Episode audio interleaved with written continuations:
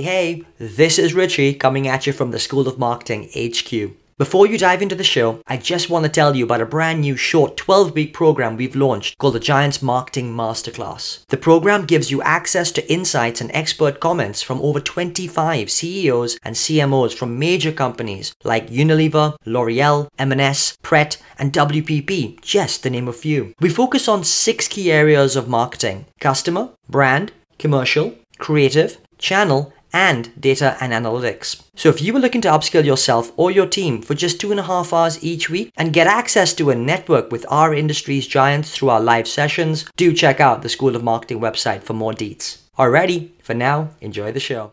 Well, hello everybody and welcome to another episode of the Places We'll Go show. You know, I've really got to say that I've been really looking forward to this episode and it's been in the diary for quite a while now. Um, but genuinely, it's an absolute pleasure to welcome Paul Coxhill, the CEO of WARC, to join us today to share his insights.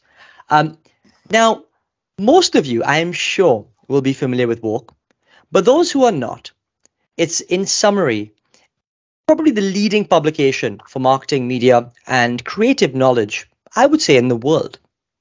Its contributions to the marketing industry have truly and continue to be quite unparalleled. And honestly, if there's any place you want to go for cutting edge information and insights, this is exactly where you want to be. But look, I'm not here to advertise WARC, I'm here to talk to Paul. But anyway, so today we're going to speak to Paul about his illustrious career, which really has spanned multiple countries and organizations. But beyond being the CEO title, what really makes Paul stand out is his dedication to a number of social initiatives as well that he supports. And I'm really happy to say that the School of Marketing is included within that. But he's also on things like the Ascential's Million Makers, which raises money for the Prince's Trust. Now, before his role at WARC, he was the CEO of Lions Intelligence. You know, the, the Lions that host the Cannes Lions, only the most coveted awards on this planet in the marketing space. Yep, those. Um, and he also worked in South Africa for Absa Bank um, as the GM. And he's actually had a long standing career at Barclays as well. And finally, just to know and great to know that our paths have crossed on many fronts since both me and Paul are alma maters of Warwick University too. So, Paul, absolute pleasure to have you on. Really can't wait to kick off. Thank you, Richie. Thanks for the introduction. Great to be here. Yeah, lo- lovely to have you on, Paul. Um, I, um, it's great to have you on for two very specific reasons. One is, well, two things that I really um, cherish and, and, love is that you're a, a marketer turned CEO. Uh, not too many of those around, and also the very currency of WARC is marketing effectiveness, which is very close to my heart. Um, but as I said, this is a, this is about you. So let's start with you. And uh, how, how are you doing? Where where are you, and how are you? Yeah, I'm doing doing really well, thank you. And um, Richie mentioned the Million Makers program that we're uh, that we're very active in, and actually we've got one of our big fundraising moments uh, coming up next next week, next Tuesday. So we're busy in preparation mode uh, for that now um, to raise hopefully loads of money for a fantastic cause. And so that's a big focus. And then of course. Um, WARC as a business is continuing to grow from strength to strength, but um, as with everybody at the moment, with some headwinds around in the economy. So it's uh, an, an, interesting time to be a, a, leader in marketing. Hey, I, I feel you, Paul. Go, Mark. Just on the million makers, actually, Paul. Um, good shout out. We'll, we'll, we'll need to drop a link or do something. If there's any way that we can give a bit of amplification, then just let us know because it's a fantastic course. Sorry, Richard, back to you. No, no, not at all. Um, you know, Paul, you alluded to the the headwinds. I'd like to touch on that for a minute because I'm sure at this moment in time, people are probably feeling that quite acutely. And I guess, um, you know, what are some of the things that you're seeing, and perhaps what are kind of the things that you're doing to mitigate? Yeah, I mean, I think we're at a, a really interesting confluence of many different things at the moment. Obviously, still dealing with the aftermath and the ongoing pandemic in different parts of the world um, the the war in Ukraine, and the cost of living crisis, and and social change uh, all over the world as well, which has been ongoing but ramping up, um, particularly in these past few years.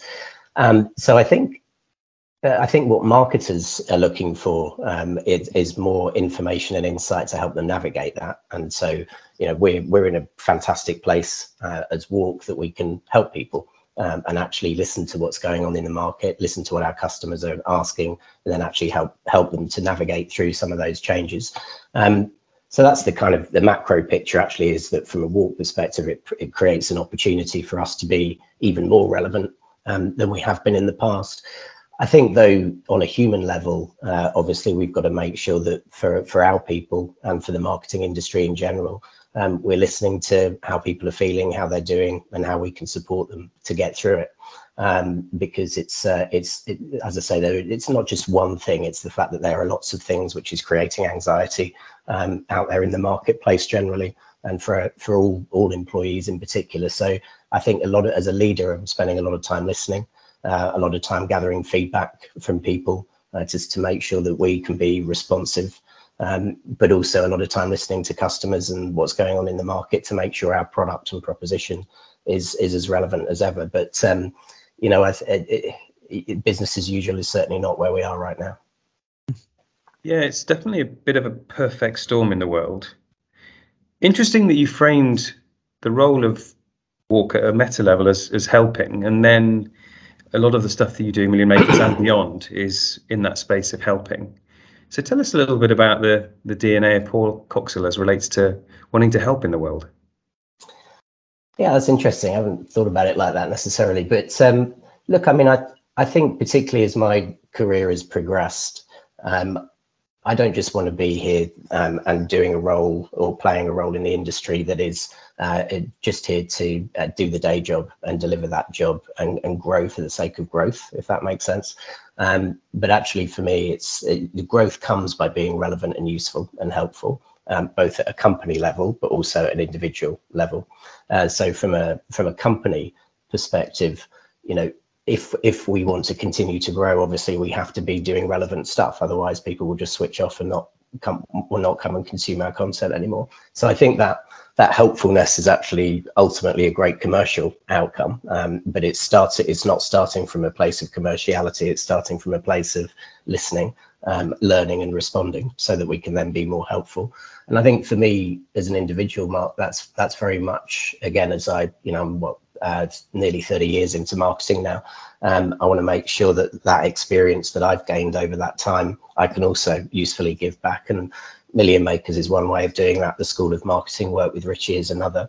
Um, but you know, if we're not helping that next generation to come through into the industry that we're already passionate about and care about, um, then uh, then I don't think we're doing we're, we're doing justice to the experience that we've gained. I really I really want to shout out on this point because you know, you truly walk the talk in this respect. And the helpfulness that you've lent to us, and I'm sure many of the other initiatives you're involved in, Paul, is really second to none and unparalleled. And I'm sure all people like us and many are grateful for what you what you do and the the position in, that you take in this respect as well, um, which I think is quite quite rare. Um, and and looking beyond just the, the nose of an organization and white and much wider into the wider world and, and, and that and the like. So thank you. It's, it's really it is really great.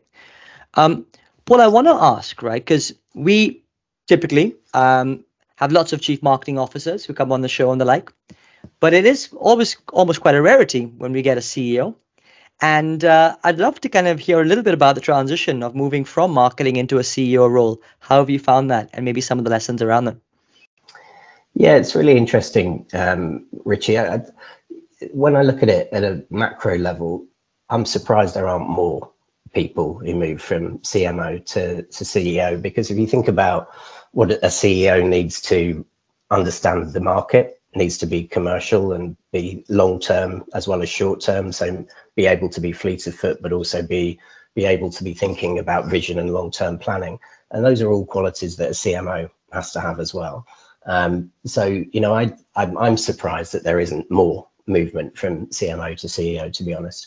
Um, but I guess if, if I take a step back, I've always thought of marketing as all elements of the mix. So not just comms, um, but product, proposition, uh, pricing, etc.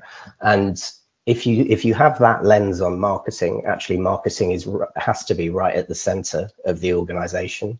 Um, it has to be has to have a seat at the table um, in all discussions that are of strategic as well as short-term nature and be really front and center in the commercial part of the organization and i think if if that's the role that marketing is playing um, and then you're in the right conversations to naturally lead to a career path that could take you to a commercial role or a product role or indeed a, a CEO role.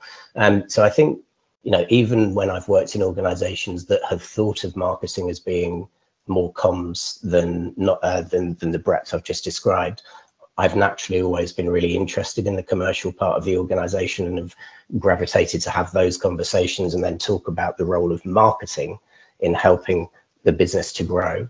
Um, and by being in those conversations, I think then have led to growth um, and to the expectation from the C suite that I will be in the conversation uh, around organizational development and not just purely focusing on the campaign that we're delivering next Tuesday. Um, and so that longer term thinking has naturally led me to be in the in the in the debate and the discussion at strategic level. Um, so it didn't feel like a massive leap to move because I've always thought of marketing much more broadly. It didn't feel like a massive leap to then move into into the C-suite job. And as I say, I think it's a path that more marketers, I'd encourage more marketers to take. Yeah, hallelujah to that. And and therefore obviously it's you know WARC is all about effectiveness. So you're you're in the sweet spot. Just just a brief shout out to the marketing academy fellowship which is there to help people to get from 100%. cmo to ceo because it's not not always the the easiest journey in, in that regard. But um in terms of just one follow-up question on being a ceo is it is it something that you always had in your mind's eye or just kind of a loosely held thought or not really thought that far ahead. How did you think about the prospect of that elevation in advance of it? Yeah, I think, Mark, probably for the last 10 years or so, it's something that was always in my mind's eye. Um, if I go back to Warwick University, um, I, I, I, didn't, I, I, studied marketing as part of a broader uh, business degree. Um, so I, I didn't only do marketing and, and always enjoyed that kind of breadth um, of experience. And then chose chose marketing as the as the kind of first function, but always came at it from a data and insight perspective. So my first few jobs at Barclays were very focused on data and insight um, and building that grounding uh, rather than starting in a different part of marketing. And I think that foundation was really helpful later later on to make sure that the, the, the jobs that I was doing in marketing always came back to insight first of all and always came back to measurable outcomes so that when you're in that kind of senior discussion uh, you can show the impact that marketing is actually making. Um, and i think as i i just naturally got more and more interested over time in how businesses operate and how businesses run. Um, and as a result of that um, over the last few years started to think actually um, an aspiration to ultimately run one of a, a business would be great. And clearly, you know, uh, being part of Ascential, acquiring WARC four years ago was a great opportunity um, and very fortunate in a way for me um, that it's a business facing into the marketing industry. Um, so as a marketer taking my first uh, CEO job, um, I had a, a, a, chance to do a job in an industry I understood. Um, so that was a, a helpful first first move. Love it when a plan comes together fortunate. yes, that that that plan was definitely luck. So in that respect, and you know, alluding to the point that this is sort of you know your, your first opportunity in in in the big seat in that sense, um, clearly you must have had lots of learnings, ups and downs, and the show isn't all about being, you know, the superstar all the time. So what have been some of the the downsides and the downs that you may have had or, or learnings along the way? Yeah, it's a great question. It's something I think about a lot. I mean, obviously, I've made lots of mistakes in my uh, career, as hopefully we all have, because we should all be making a few mistakes to learn as we go. But um, you know, I think the the first, uh, you know, I've I've sent an email to a million people that was supposed to go to fifty thousand people. Yeah, I've made lots of kind of individual uh, silly mistakes along the way. But you know, I think if I look back, um, I I don't, there's there's no major regrets about the career path I've taken because uh, you know the learnings that I've had have got me to where I am today, which I'm you know delighted to, uh, delighted to be where I am today. Um, but I think there's a few things I, I, probably didn't appreciate, and Richie, we've talked a bit about this before. Um, quite how lucky I was in the first few years of my career as you know a, a white guy um, from a middle class background with a good university education coming into um, into a blue chip organization. There was there were quite a lot of things that i think other people other barriers that other people um, from different backgrounds would have had to overcome that i didn't. So I think there was uh, the learning I have now, although I didn't appreciate it then, um, was that uh, you know I think uh, that that privilege um, enabled me to come in and to progress relatively quickly um, without necessarily having to overcome some of those other obstacles that other uh, other people have to. Um, so that's not a, a, mistake, but it's certainly a learning um, for for me that um, I, there was an awful lot of of luck um, at the beginning of my career to end up in the right place. Um, I think as I progressed and I look back now, in my in my twenties in particular, I was progressing through Barclays reasonably quickly, but in the end, uh, actually, I think the learning that I have now is I got too specialised, um, and I think partly that was because I was chase. I was very ambitious, and I was chasing the next promotion rather than building the bank of learning that would have stood me in good stead. So, you know, if I look back, I uh, towards the end of my twenties, I ended up in uh, quite specialised insight and CRM jobs, and in the end had to make a, a, a, different move, which was actually to South Africa to to get back out to being a more generalist background and build up more of a general bank of marketing knowledge and experience to then make that next stage. Um, so I think my motivations were um, in my twenties sometimes were were the wrong ones because uh, it was all about trying to succeed uh, and trying to succeed from a career perspective rather than actually trying to learn um, so that I could sit, have a better opportunity later. Yeah, um, I guess we all go through this, don't we? You know, if only we had, if only we knew. But very, very interesting the way you talk about uh, being ambitious, but then almost jettisoning in a way to South Africa. Big move. I mean, going mm. the other side of the world kind of thing. Tell us a bit about that transition and what you got out of that. Yeah, I mean, that was certainly those three years in Johannesburg were a career highlight. Um, there's no doubt. So uh, I had a Barclays was going through the process of acquiring Absa Bank, which recently they've uh, sold. Uh, but um, the so I had an opportunity to go out and lead some of the integration um, from a marketing perspective and a CRM perspective of uh, uh, to leverage best practice in Barclays and uh, and take that to to Absa. Um, so a, an amazing opportunity, and um, the I, I, the way I, it, it, was very interesting actually when I arrived. I was one of the later arrivals of about 100 people from Barclays who were shipped out to uh, try and bring uh, bring the organisations together.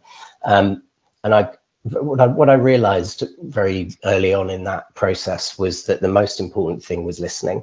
Um, and going and listening to the people in the ABSA organisation because you can imagine um, you parachute in 100 people from the UK who are going to tell you how to do your job better um, in order to be able to grow grow the business. And that's not always necessarily the most empathetic way to proceed and didn't necessarily build relationships uh, very well. So, you know, I spent a lot of time uh, listening to what the people in the organization thought they could do differently and better uh, because actually most of the answers were there already. Um, it's just that they hadn't had the opportunity to deliver them. Um, so a lot of time building relationships with people in the organization.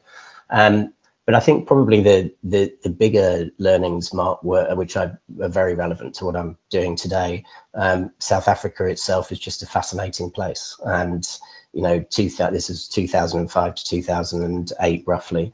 Um, so still going through only what uh, 15, 16 years post apartheid, um, still a, an awful lot of impact, as there is even today, from uh, from the decades of apartheid on the education system, on opportunities for people.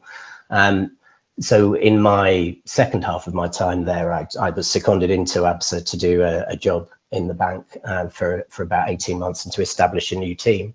And in that environment, at the time, there were quotas, racial quotas of, of how many people you needed to employ from different types of backgrounds in in your team.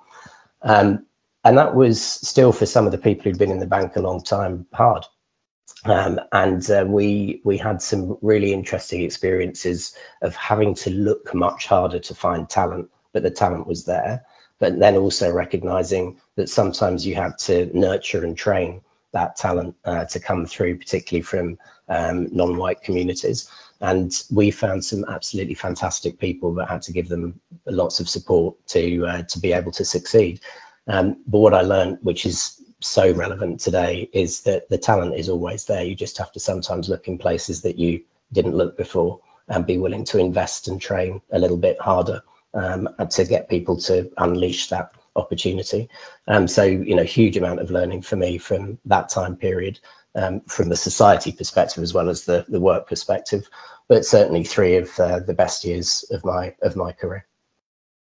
Paul, you're touching on a number of topics so close to my heart. I mean, South Africa certainly being one. Um, I spent a lot of time with Nedbank, and I used to travel up to South Africa and Joburg four or five times a year and it was the most wonderful, wonderful experience. And the the culture, the people, the friendliness, just the openness. Um, I often, before getting back on the flight, coming back to London, I was kind of like, why am I even doing it? Why am I bothering coming back? It was just, it's just wonderful.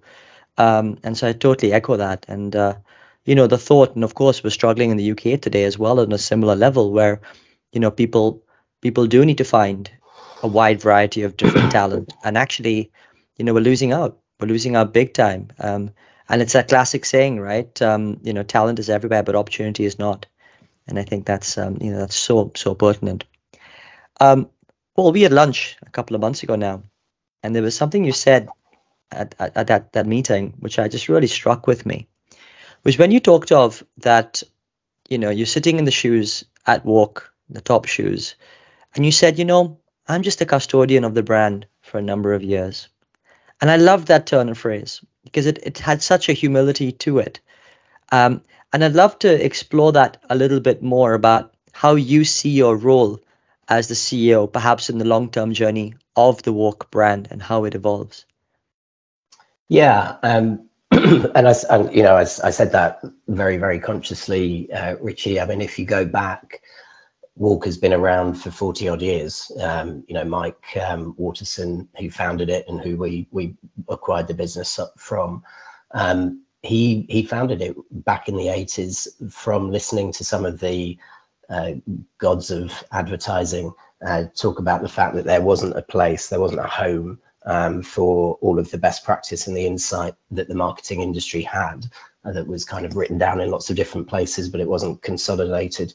Um, and and what they said was that we we don't have the ability to stand on the shoulders of giants um, because we haven't got a place where like doctors would have or lawyers would have where they have got a bank of learning that they can bring to the start of their job that they can then build on. Um, so that was what you know really triggered Mike in the first place to found um, WARC, which was you know magazines and books and uh, ad stats books, which some people in the industry will be familiar with um, from back in the day, and then eventually um, became an online platform. And you know, I'm I think the role when you go back to that that purpose, why was it first created? That's still relevant today. Um, in fact, you know, potentially even more relevant today than it was then. And for me, what I need to make sure I do is continue to grow WARC's relevance, but make sure that the brand is in a really strong place to continue to deliver that mission for the next 40, 50 years. Um, so I think, you know, my uh, it struck me, and I may have said this to you before, Richie, that, you know, from 20, being a marketer for 20 odd years, it was only actually a few years ago, a couple of years before we acquired the business, that I'd heard of WARC, Um, and I think a lot of agency folks had heard of WARC a long time before a lot of brand marketers. Um, and so I think it, it, the as soon as you show the platform to people, they generally think it's great and you know wish they'd had it for a long time. Um, so you know, I, my job really is to try and make sure that we get the amazing content that we produce and the work that we do in front of as many people as possible because you know obviously there's a commercial imperative there but i genuinely think um, that what we have on there helps you be a better marketer um, and helps to train young people um, into uh, with a foundation level of marketing um, and then to continue to grow and improve. So from my perspective, uh, my job is to is to help WARC be in front of as many people around the world who do who do this amazing job called marketing. Yeah, I'm, I'm, I'm happily vouch for the fact that WARC output, the content, and the product is is top top notch. Um, well, I'm going to take us in a bit of a different direction. So uh, I got some got some feedback a couple of days ago from Claire Morehouse uh, back at Direct Line. If you if you're listening, Claire, um, calling me out on you know I didn't do uh, something particularly brilliant in, in a comms moment. Um, nothing major, but straightforward and and uh, good feedback. And and you know she was right, and it's it's it was a good good thing. Um, and it reminded me that we had Tom Roach on a few weeks ago. Yep. Uh, and he talked about the three C's of BBH, um, you know, conservatism, complacency, and cynicism. And he said he was once called out uh, on the fact that he'd become a bit too cynical, and that was the the killer of curiosity. And it was a really real pivot moment in his self perception, and then at a, ch- a, point of change. So, um, on the subject of feedback, what's what's some of the best or most pivotal, single maybe most important piece of feedback you've had that has stopped you in your tracks and made you think a bit differently? Yeah, that's a great question, Mark. Um, and lots, um, to be honest. I mean, if I, you know, if I look back, I, I mentioned this a little bit earlier on. Um, I think sometimes at various points in my career, um, I've been more concerned about how the message is coming across rather than what the message is, if that makes sense. So some of the best this probably one of the best feed as soon as you asked the question it's popped up to the top of my mind. Um, one of the best pieces of feedback i ever had a few years ago was worry less um, about the presentation and worry more about the message. Um, and and underneath that was kind of worry, worry less i guess a little bit about what people are thinking of you at the time um, and worry more about what you're trying to say um, and and I think that was really really powerful because you know if you imagine it, I, I used to sometimes get quite nervous in front of senior audiences um, internally as well as uh, exit, but more internally to be fair, and um, you know that got in the way actually of delivering the message that I was trying to communicate um, because often there've been an amazing amount of work that's gone into into uh, producing a piece of in, uh, work or a presentation that to share internally. And if you, as the communicator, are getting in the way of communicating that work, then actually you're not doing justice to all the people who have actually put in loads of hours to deliver it. So, you know, for me, actually, that that was really pivotal to just say focus on the work, focus on the message, and worry less about how you as an individual are coming across. How wonderful! What a, what a wonderful piece of insight. Really, really cool.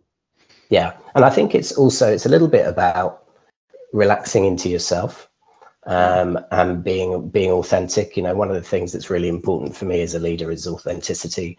Um, and you know, I spend a lot of when I, when we first acquired WARC, I spent a lot of time with the people in the business then talking about who I was, what my background was outside work, what I was interested in, etc.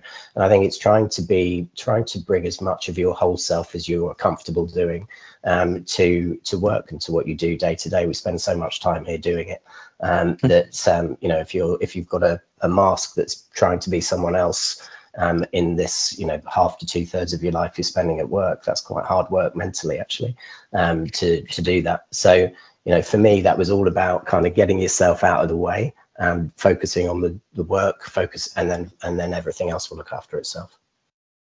Fantastic. Well, that's that's that's what what lovely advice um, both you were given and how you've articulated it. Um, I wanted I want to change tact again. You were part of the group which obviously owns, as I as I alluded to, the most coveted award ceremony our industry has to offer, the Cannes Lion.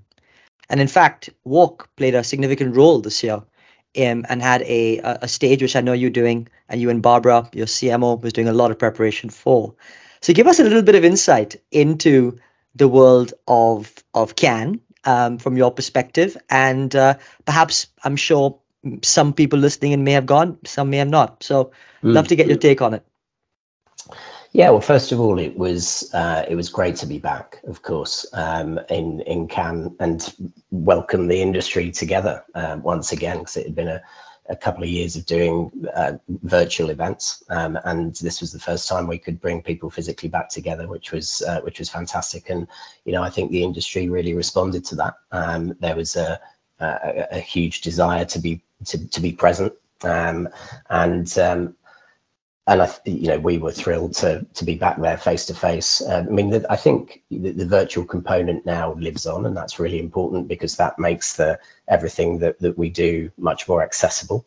Um, but uh, having people there in Cannes um, this year was uh, it, it felt very engaged. It felt very uh, important actually as a moment for the industry to reconvene um, after some time of being away to celebrate obviously the great work through the awards um, but also to spend time listening and debating um, as well. So, you know, it's um, uh, in terms of getting ready for Cannes, I think, which is when we were together, Richie, is always a, a lot of work to make sure that we've got a really compelling agenda um, and that we've got something people want to listen to. Um, from a WARC perspective, we had 20 hours of content across the week, some amazing speakers, um, you know, Karen Nelson Field, Peter Field, um, and Orlando Wood, many others. And so it felt like a real gathering of uh, a lot of the effectiveness community. Um, and that content uh, really landed um, with people. Yeah. We got amazing feedback uh, on it because it gave them some immediate takeaways um, that, uh, that, attendees could action, um, as well as the bigger vision ideas that they get from other parts of the festival. So, yeah, it was a busy time, but a, a really successful uh, event. Yeah, a p- pinnacle event. So you're you're in the business of effectiveness, mm. and there will be many marketers listening to this who aren't on the board or the exec, uh, seen as the communication comms, the comms lead, um, want to be seen as commercially credible, and marketing as an investment rather than a cost. La la la. Um, I mean, that's kind of your game. So, what what are your to- aside of obviously WARC is a brilliant resource? What are your top tips about the way that people should sort of carry themselves in order to be seen as a commercially credible marketing leader? Yeah, that's a, a great question, Mark. The um, look, I think there's a there's a few things. The, the first is to really understand what your how your marketing goals connect to the business goals and be able to tell that story really, really clearly. Um, you know, we we meet or I meet a num a surprising number of marketers who don't necessarily know what the business goals are. Um, and uh, and certain and they may know the marketing goals, but they may not understand how they connect. Um, and I, I, use the word goals because it's not just about sales. Obviously, I mean that's one one aspect of effectiveness is selling more, um, selling more of whatever it is you're trying to sell. But you know, effectiveness for us is a much broader thing. You know, it's it's it's the achievement of the growth goals that you as a marketing function have, and they could be consumer behavior change. You know, I'm one of the I think one of the best examples of a marketing campaign recently was the hands face space um, during the, the pandemic. You know, that wasn't trying to sell anything. That was trying to ch- fundamentally change behavior and save lives. And that's when you know that marketing as an industry can make a huge impact because um, it actually genuinely led to people doing things differently and saving lives. Uh, so whatever the goals are, whether they're sales goals, brand growth goals, or whatever, I think understanding what they are and how they connect to uh, to the uh, to the business goals number one is really really important. Um, secondly then is is repeatedly communicating how you're doing against those and how that's impacting the business. Because it's you know i think one of the things that marketers sometimes are guilty of is do an they do an annual plan and then talk about it again next year. Um, and say, right, 12 months, let's look back and see how we did. I think you have to constantly be having the conversation to say, this is what we said we'd do, this is how we're doing, these are where the numbers are, um, and repeating that again and again. Um, and not a long list of metrics, three to five, you know, just focus on the big ones and then show how that links back to the wider organization. Um, so I think, you know, getting those foundational pieces right is really important. And then I think the second thing, which we touched on a little bit earlier, is is talking and listening and you know speaking to the product function speaking to the, the commercial function and the hr function the finance function you know make the cfo your best friend um, but really understand their challenges and what they're trying to achieve so that when you're talking to them you're talking in their language.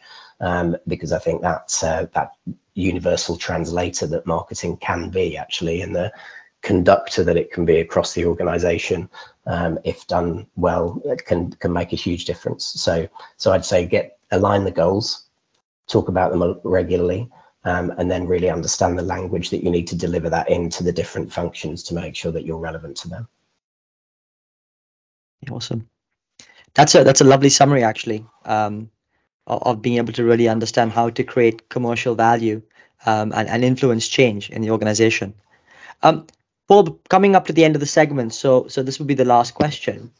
Um, if you had to offer one piece of advice to a young person who's either just about to get in or looking to get into our industry, what would it be? It's a, it's um, something I think about a lot, Richie. I think the most important thing, I think, is really to make sure that you're following your passion, because you know if it, we touched on this earlier, you spend a lot of time at work, so you want to make sure that you're doing something that you're genuinely passionate about, and you know marketing is an industry that we should we i think as as an industry could could and should shout about much more and be much more proud of. You there's a lot of talk about marketing as an industry being uh, not having a voice at the table etc and i think we do so much um, and really trans tra can transform organizations through great marketing i think as a young person you want to make we want to help young people feel connected to that um, so you know i would I think we as an industry need to communicate more passion about what we do. Um, but I think we want young people to feel that passion um, and then to find their path. There's so many different aspects to marketing, of course, to find your path within it. So, you know, linked to that, linked to that passion comment, Richie, I would just say is to uh, try a few different parts of marketing before you settle on your path. You know, you might be a creative, you might be an insight person, you might be a, a campaign person, or you might want to try all of them.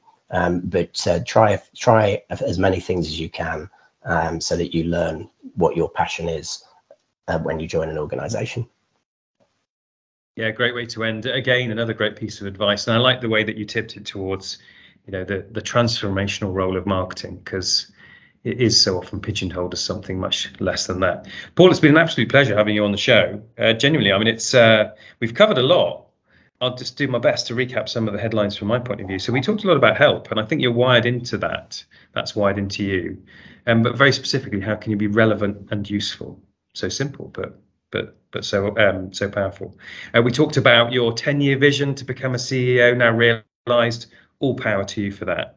Uh, but I don't think it's changed you that much. Um, it's definitely not gone to your head, but it shows that you can plot a path and be quite deliberate. And I think you're a very deliberate person. That's my impression.